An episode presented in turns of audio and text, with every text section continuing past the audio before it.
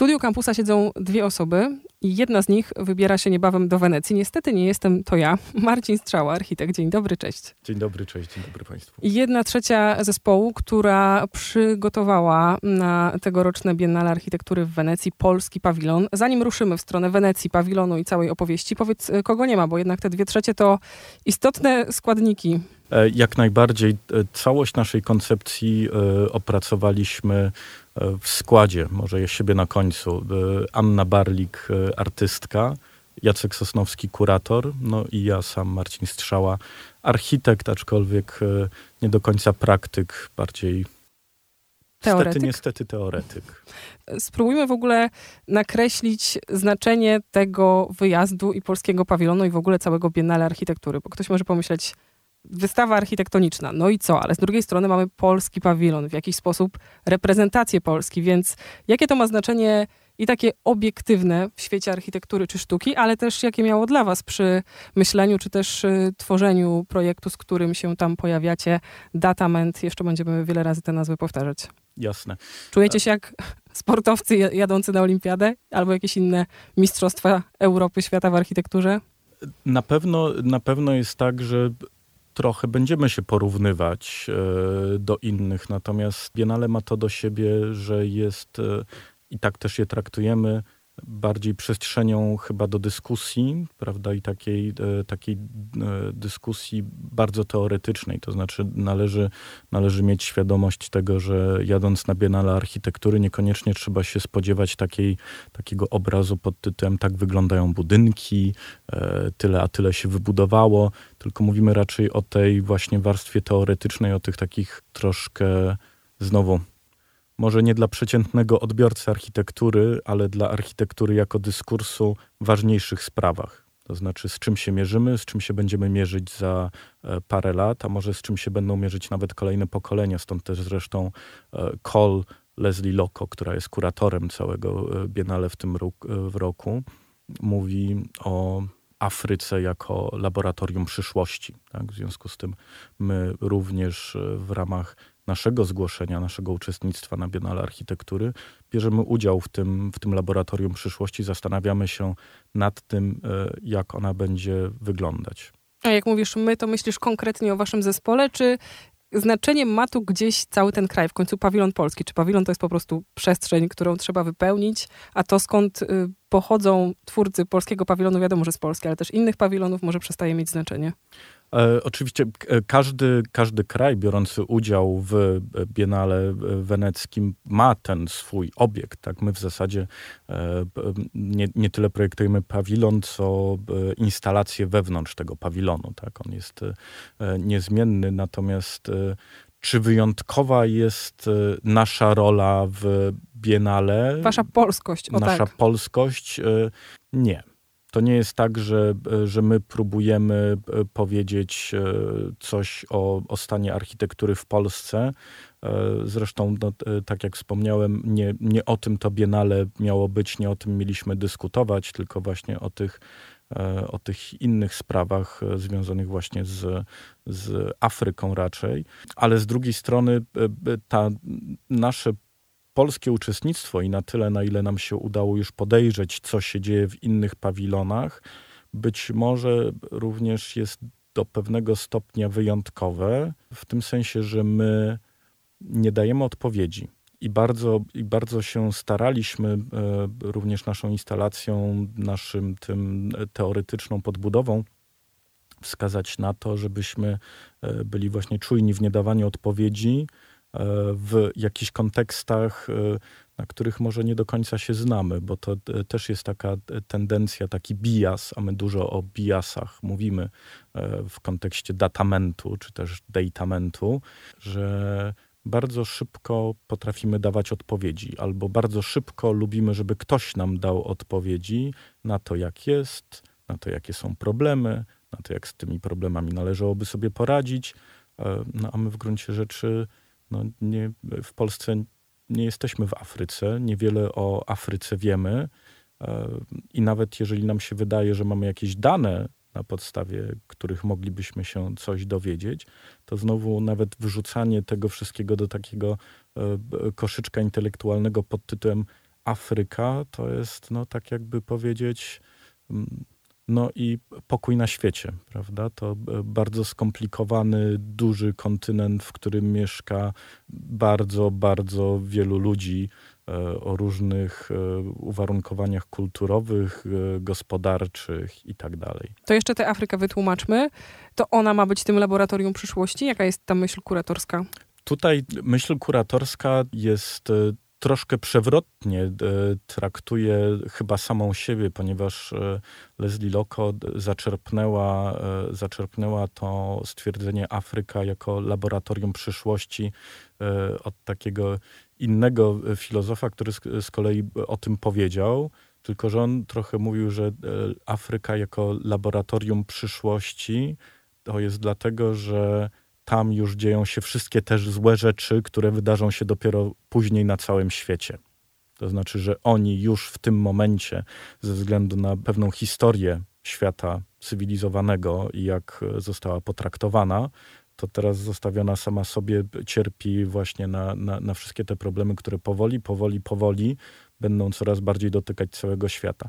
To spojrzenie, które jakby próbuje sprzedać pani Lesley Lokko, jest troszkę bardziej optymistyczne i mówi jakby o tym, że Afryka jako laboratorium przyszłości w kontekście najmłodszego kontynentu, jako najmłodszy gospodarczo kontynent. To znaczy, że to jest takie miejsce, które w tym momencie chyba no, poza nadal Chinami, ale one też powoli stają, rozwija się bardzo intensywnie gospodarczo. Jeżeli powstają jakieś gigantyczne inwestycje, nielokalne niestety, tylko z kapitałem zewnętrznym, to one się dzieją w Afryce. Tam nadal są gigantyczne złoża różnych zasobów naturalnych. I pytanie o laboratorium przyszłości właśnie chodzi o to, jak postępować z tym miejscem, które tak naprawdę rodzi się na nowo, żeby nie popełniać tam jakichś błędów, które być może my już popełniliśmy. Tak? To znaczy w jaki sposób wykorzystać naszą wiedzę, nasze doświadczenia, w jaki sposób sobie radzić z tymi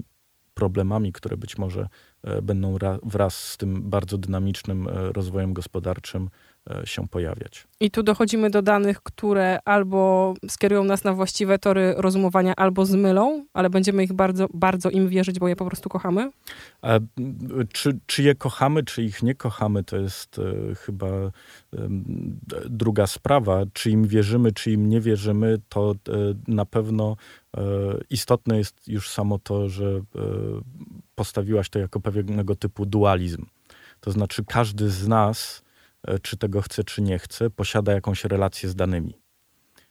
I tak naprawdę im bardziej cyfrowy jest nasz świat, im bardziej nas łączy internet, tym bardziej ta relacja jest silna, chociaż niekoniecznie odczuwalna. Tak? Bo w każdym momencie twój telefon, mimo że teraz, żeby zrobić to nagranie, to pewnie je wyciszyliśmy, to mimo wszystko one cały czas jakieś informacje wysyłają, z czymś innym gadają. Twój komputer za każdym razem, kiedy otwierając wyszukiwarkę Google coś do niej wpisujesz, zbiera o tobie informacje i wie, czego szukasz, tak? I tak dalej, i tak dalej. Więc tych informacji i tych danych jest bardzo, bardzo wiele. Każdy z nas je produkuje. My nawet mówimy o tym, że my w ogóle jako ludzie, ludzkość jesteśmy zbudowani z danych i to, o czym wspominasz, to znaczy o tym zawierzeniu albo negowaniu, w zasadzie sprowadza się do tego, że większość z nas się nie zastanawia. To znaczy ma tą relację, ale tak naprawdę nie wie, jaka ona jest, bo problem zaczął się już pojawiać w latach 70. poprzedniego wieku. To znaczy pisano o tym, pojawiło się takie hasło przeciążenie informacyjne. Teraz nawet się mówi po angielsku, chyba ładniej spróbuję po polsku, zatrucie informacją. Po angielsku to infoxication. A z drugiej strony detoksy cyfrowe na przykład, strony detoksy cyfrowe, tak? Młodsze pokolenie chyba ma większą świadomość również tego, jak w tym funkcjonuje. Niemniej tych informacji jest tak wiele, jak popatrzymy sobie na różne takie prognozy i wskaźniki, to okazuje się, że tych danych produkujemy w takim tempie, tak wiele, że do 2024 w ciągu 3 lat wyprodukujemy ich 2 razy więcej niż od początku historii spisanej w takim tempie to powstaje, więc ich jest tak wiele, że nasze zdolności percepcji w ogóle są niewystarczające do tego. My dobrze liczymy na palcach. To neuronauka również na to wskazuje, że jeżeli taka anegdotka naukowa, że jeżeli wchodzisz do pokoju i na stole leżą pomarańcze i ich jest 5, to używasz lewej półkuli mózgu. Natomiast jak ich jest więcej niż 6-7, to zaczynasz używać prawej półkuli mózgu, bo zupełnie innych procesów myślowych do tego używasz. 5 pomarańczy widzisz i wiesz. 6 pomarańczy musisz policzyć. W ogóle takich danych, jak odnajdują się nasze mózgi wśród innych danych, myślę, że moglibyśmy tutaj całkiem sporo przytoczyć, gdybyśmy je tylko wcześniej przygotowali, ale nie o tym. Do twojej dziedziny chciałam przejść, więc gdzie jeszcze ten taki pomost, bo przypomnę, że w studiu mamy architekta, Biennale jest jednak architektoniczne, między danymi a architekturą właśnie. Pomost jest może nieoczywisty, ale myślę, że bardzo doniosły, a doniosły w tym sensie, że to, o czym mówimy, czyli że te dane mają przełożenie na życie każdego z nas, to w architekturze to przełożenie jest chyba najbardziej fizyczne ze wszystkich możliwych. Bo zbieramy pewne informacje, statystyki, dostajemy pewne wytyczne, chociażby taka, ja to nazywam gra w prawo budowlane, prawda? Dostajemy zestaw zasad, który jest ustalony czy arbitralnie, czy nie, znowu na podstawie jakichś danych. Ktoś stwierdził, że takiej a takiej wielkości powinno być minimalnie mieszkanie, takiej a takiej wielkości powinna być wysokość pomieszczenia, w którym się teraz znajdujemy. I więc w architekturze myślę, że wbrew pozorom najłatwiej odczytać to, jak te dane się objawiają, jaka jest ich manifestacja. Jak bardzo też liczbowo myślimy o miejscach do życia, no nie? Pierwszy wskaźnik to są przecież powierzchnie, metry kwadratowe. Tutaj jak najbardziej, aczkolwiek zdziwiłabyś się, bo na przykład my się z tym zmierzyliśmy, że ciężko jest dowiedzieć się na przykład jaka jest metodyka liczenia tych powierzchni w przeliczeniu per capita. To znaczy okazuje się, że na przykład w Polsce przestrzeń życiową się rozdzielnie liczy dla mieszkań, a rozdzielnie dla domów. Co więcej, bierze się pod uwagę tylko obiekty zamieszkane stale, to znaczy tam, gdzie ktoś jest zameldowany. A na przykład jak szukaliśmy danych dla Francji, no to okazuje się, że wszystko jest wrzucone do jednego worka i liczą się wszystkie obiekty. Czyli na przykład jeżeli gdzieś ktoś ma jakiś niezamieszkany, bo nie nadający się do tego zamek daleko, obok winnicy, no to nagle się okazuje, no, że ktoś ma zamek, więc tyle tego ma. Kolejna taka śmieszna, znowu dla mnie, jako dla kogoś, kto się tym zajmuje, dana, którą z kolei zbiera sobie Eurostat, to, że Eurostat mierzy jakość mieszkalnictwa na przykład na podstawie tego, ile w domostwie mieszka osób, czyli to jest jedna dana, po głowie per domostwo, a drugą daną, którą się posługuje, to jest ile na osobę przypada pokojów. I na przykład w Polsce tych pokojów chyba wypada 2,2, jest nieźle. No rzeczywiście, zamkowo wręcz. Tak, zamkowo, a we Francji, tej, o której mówimy, przypada 2,8.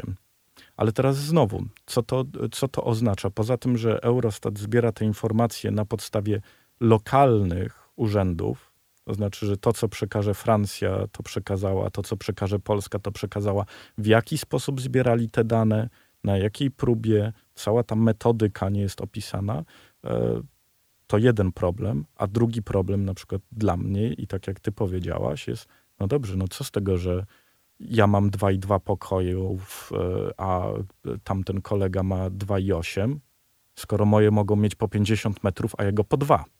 Co to oznacza? Nic. A jak te dane odnoszą się do Hongkongu, Meksyku i Malawi? Nie bez przyczyny wymieniam akurat te 3 miejsca, plus do tego Polska, bo takie 4 próbki ze świata znajdą się w waszej instalacji. Jak najbardziej podeszliśmy do tego w ten sposób, że ponieważ cały czas mówimy o tych danych i oczywiście w sposób, w który je wizualizujemy, to jest tego problemu tak naprawdę. Wizualizacją tego problemu jest instalacja o architekturze, ale tak jak mówiliśmy, ona dotyczy wszystkich aspektów naszego życia, więc podzieliliśmy świat nietypowo, właśnie nie kontynentami, nie nacjami, nie strefami klimatycznymi, tylko stworzyliśmy taką wielką, niespecjalnie chyba mądrą, ale tabelę excelową, która zbierała informacje właśnie na temat tego, które państwa, jakiego typu i jak dużo danych zbierają bądź generują.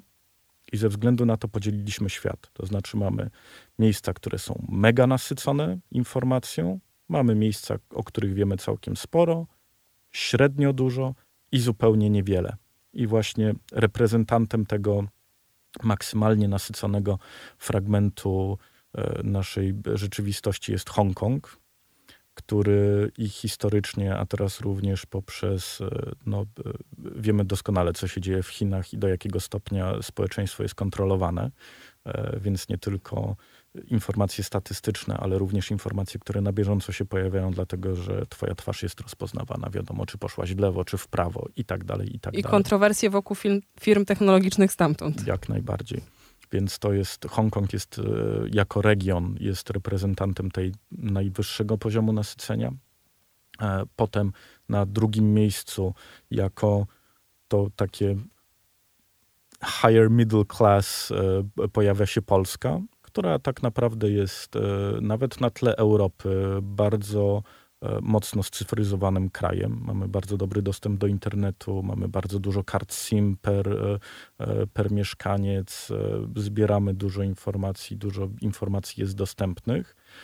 Potem troszkę niższego poziomu jest Meksyk, o którym wiemy mniej, bądź dostępność do tych danych jest utrudniona. I wreszcie grupa różnego typu państw i regionów, o których wiemy niemalże nic, i którego reprezentantem jest wspomniane przez ciebie Malawi. Żeby być transparentnym, bo o transparentności w danych też mówimy, jak znaleźliśmy, że Malawi będzie tym reprezentantem, to też nie wiedzieliśmy, gdzie jest Malawi.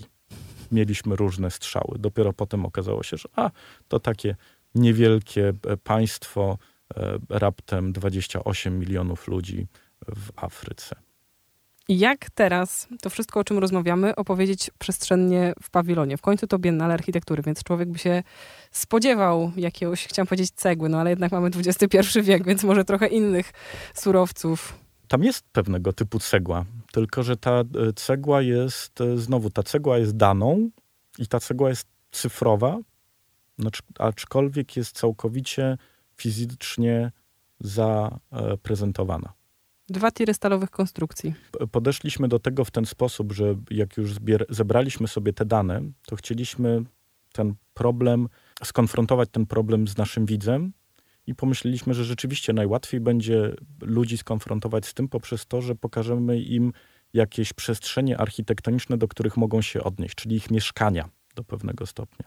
Zebraliśmy sobie, stworzyliśmy do tego taki również algorytm, który się nazywa algorytmem datamentu naszym, który polega na tym, że wkładamy do niego średnie powierzchnie mieszkań.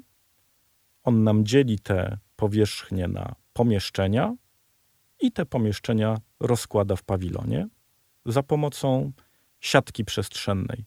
To każdy, kto miał styczność z jakimś programem architektonicznym albo widział może gdzieś, jak się pracuje w 3D na modelu cyfrowym w jakikolwiek sposób, to pewnie kojarzy taką siatkę obrysów i mniej więcej tak to wygląda. Wszystko tak jak to, co widzimy na ekranie komputera, jest właśnie reprezentacją przyszłego budynku. Tak u nas nasza instalacja jest reprezentacją reprezentacji tego, co widzimy na komputerze. To znaczy jest chaosem informacji, który został po prostu wprost przeniesiony z ekranu do fizycznej przestrzeni. I składa się, tak jak powiedziałaś, z paru tysięcy elementów, ponad 3 kilometrów stali o łącznej wadze ponad 7 ton. Jak go zobaczyć? Trzeba koniecznie przyjechać do Pawilonu Polskiego. Oczywiście my bardzo staramy się ukrywać tą wizualność pawilonu, bo w dużym stopniu to, co zaprojektowaliśmy, wiem, że to zabrzmi górnolotnie, ale to jest doświadczenie. I to jest w tym bardzo ważne. To znaczy, jak ktoś to... Oczywiście to będzie bardzo instagramowe. No właśnie chciałam powiedzieć, czy to znaczy, że mamy nie ufać zdjęciom z Instagrama? Więc to będzie bardzo instagramowe i to będzie ładne na Instagramie. Do nas już dotarły pewne zdjęcia zrobione tak profesjonalnie tego i to rzeczywiście wygląda ładnie i spektakularnie. Natomiast najważniejsze będzie w tym to, że wchodząc do pawilonu, pierwsze, z czym będziesz skonfrontowana, to natłok informacji. Nagle będziesz widziała kształty, będziesz widziała dużo różnych kolorów. Na początku nie będziesz wiedziała, czy w prawo, czy w lewo, bo nasza instalacja to nie jest obiekt postawiony w środku pawilonu, wokół którego się chodzi, tylko to jest przeniesione te mieszkania, o których mówimy, w skali 1:1 i wsadzone do tego pawilonu.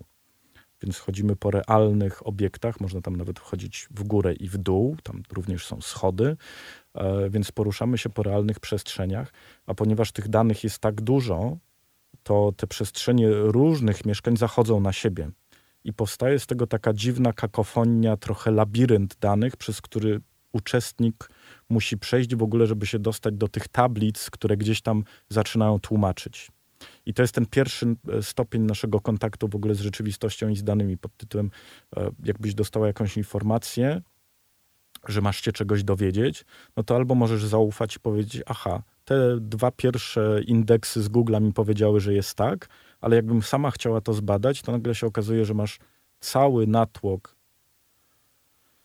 sfery cyfrowej, te dane zebrane stąd, w taki sposób nie wiesz, co się dzieje. Musisz się z tym skonfrontować i zacząć je odkodowywać. W pawilonie również zaczniesz dostrzegać, że aha, to jest ten kolor, tak? Co tam? To znaczy, że może to jest to samo. A to jest ten sam kształt, co ten. Więc może one mówią o tym samym. Powoli zaczynasz sobie układać w głowie.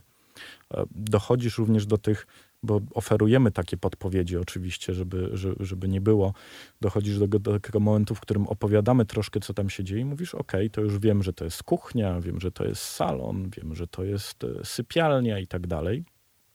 I jeżeli będziesz dociekliwa, a teraz mam nadzieję, że również na podstawie tej naszej rozmowy część z osób wizytujących pawilon będzie dociekliwa, i pobędziesz tam trochę dłużej, to zaczniesz też czuć, że okej, już wiem, ale coś mi tutaj nie gra. Bo my celowo również, i na tym polega ten datament, i na tym polega ta relacja, którą my chcemy z naszym widzem stworzyć, że chcemy, żeby oni byli czujni. Chcemy pokazać poprzez to, że najpierw był chaos, potem ci wytłumaczyliśmy, że to jest sypialnia i mogłobyś powiedzieć, w telewizji powiedzieli, że to jest sypialnia, już wszystko wiem, mogę iść spać, prawda? Ale jak będziesz w stosunku do tego krytyczna, to nagle powiesz, no dobrze, słuchajcie, powiedzieliście, że to jest sypialnia, ale tutaj się nie zmieści łóżko. Jest tam parę takich momentów w pawilonie, są tam takie przestrzenie i one są zrobione właśnie celowo. Po to, żeby pokazać, że na przykład zmiana w prawie budowlanym, taka nowelizacja, która świeża, nieświeża, już ma teraz 5 lat i na przykład zniosła minimalne szerokości pomieszczeń w mieszkaniach w Polsce, powoduje, że gdybyś się uparła, to mogłabyś zaprojektować i próbować komuś sprzedać mieszkanie, w którym pokój, sypialnia ma 8 metrów kwadratowych, brzmi nieźle, to nie mała sypialnia, ale ma 8 metrów szerokości na 1 metr długości. I to jest ten trzeci etap i to, co my próbujemy opowiedzieć, żebyśmy byli czujni w stosunku do tego, co dane mówią, tak? Bo dane są, z tym nie dyskutujemy. Tak? Te dane można użyć albo dobrze, albo źle. One mogą być albo absolutnie prawdziwe, albo mogą absolutnie doskonale kłamać i my też możemy żonglować tymi danymi i uzyskiwać różne efekty. W związku z tym my byśmy chcieli, żeby być czujnym w stosunku do tego, co się z nimi dzieje, jakie odpowiedzi uzyskujemy. Może to być najbardziej efektowny pokój zagadek, w którym się znajdziecie, jeśli ktoś odwiedzi Biennale. Może tak być. Trochę było tak, że oczywiście w ramach pracy nad projektem różne koncepcje tam się zmieniały. Miało być więcej takich ukrytych wskazówek. Finalnie jest troszkę więcej opowieści takiej wprost, żebyśmy nie tracili jakby kontaktu z naszym odbiorcą trochę mniej zaangażowanym. Niemniej nie jest nasza instalacja i nasze uczestnictwo również w Biennale takim typowym mentorstwem i muzealnictwem pod tytułem, że ktoś przychodzi i my mu mówimy, słuchajcie, to jest problem, a to jest rozwiązanie, albo tak jest i teraz oto posiedliście wiedzę i możecie iść w świat i czynić dobrze. Zupełnie nie. My raczej podkreślamy, tworząc również tą definicję słowa datament, którą będzie można tam przeczytać, że słuchajcie, w ogóle to mamy tego typu problem. I zobaczcie, on w ten sposób, żebyście wiedzieli, że on jest, to on w ten sposób się może manifestować w waszym życiu i to jest wam łatwo zrozumieć, a jednocześnie jest mnóstwo różnych płaszczyzn, w których to się dzieje zupełnie inaczej, tak? To się dzieje podskórnie. No, pewnie gdybyśmy zaczęli teraz tematykę tego, jak się przygotowuje twój i mój feed na różnych kontach społecznościowych i w jaki sposób powstają fake newsy i jakie to ma teraz jeszcze związki ze sztuczną inteligencją i tak dalej, to byśmy gadali do jutra. Niemniej ta czujność jest nam gdzieś potrzebna i o tym mówimy. Również teraz tak znowu wracając trochę do całego Biennale, to zależy nam o tym, żeby przyjąć taką narrację troszkę może nie tyle krytyczną, ale znowu ostrzegawczą również do tego hasła samego Biennale, no bo oto teraz mówimy, że Afryka, laboratorium przyszłości i organizujemy sobie imprezę we Włoszech, tak? Miejmy nadzieję, że nie będzie padać i będzie piękne słońce i każdy kraj przygotował pawilon za ileś tysięcy lokalnej swojej waluty, tak? I przemawiają lokalni architekci o świecie, który jest zupełnie gdzieś tam na zewnątrz, poza naszym nawet obszarem specjalizacji i my mówimy teraz o rozwiązaniach, my mówimy o problemach, które tak naprawdę nas nie dotyczą i które co najwyżej możemy sobie powiedzieć, no ale dane wskazały. No ale te dane są na temat czego? Jak okazało się, że musimy znaleźć reprezentanta tej najniższej kategorii, w sensie najmniej danych produkujących, to okazało się, że mamy bardzo duży problem, żeby wśród nich znaleźć takiego, dla którego znajdziemy te metry kwadratowe mieszkania. Stąd się wzięło Malawi, bo tylko dla niego znaleźliśmy. I pojawiła się tam w którymś momencie również taka dyskusja, no dobrze, ale to jak wygląda dom w Malawi? No i że ma dach czterospadowy. Boję się, że nigdy nie skończymy, więc cię zatrzymuję. Brzmi to jak naprawdę niezła intelektualno-estetyczna przygoda, jeśli ktoś pawilon odwiedza. Jeśli nie, a propos feedów w mediach społecznościowych, widziałam Instagram Datamentu, tudzież Datamentu, więc może uda się wam też podzielić z nami, którzy być może do Wenecji nie dojadą, jakimiś kulisami tego, co się w pawilonie polskim dzieje. Jak najbardziej, to też dziękuję, że o tym wspomniałaś, bo znowu tak jak stawiamy raczej pytanie, a nie odpowiedź, tak samo to otwarcie, które przed nami 20 maja pawilonu dla nas jest tak naprawdę początkiem. Chcemy w ten sposób zacząć prowadzić szerszą dyskusję o tym i tak naprawdę, żeby to był przyczynek do tego, żeby właśnie porozmawiać z innymi kuratorami, z innymi architektami o tych aspektach. Będziemy rozmawiać na ten temat i organizować dyskusje również w Warszawie.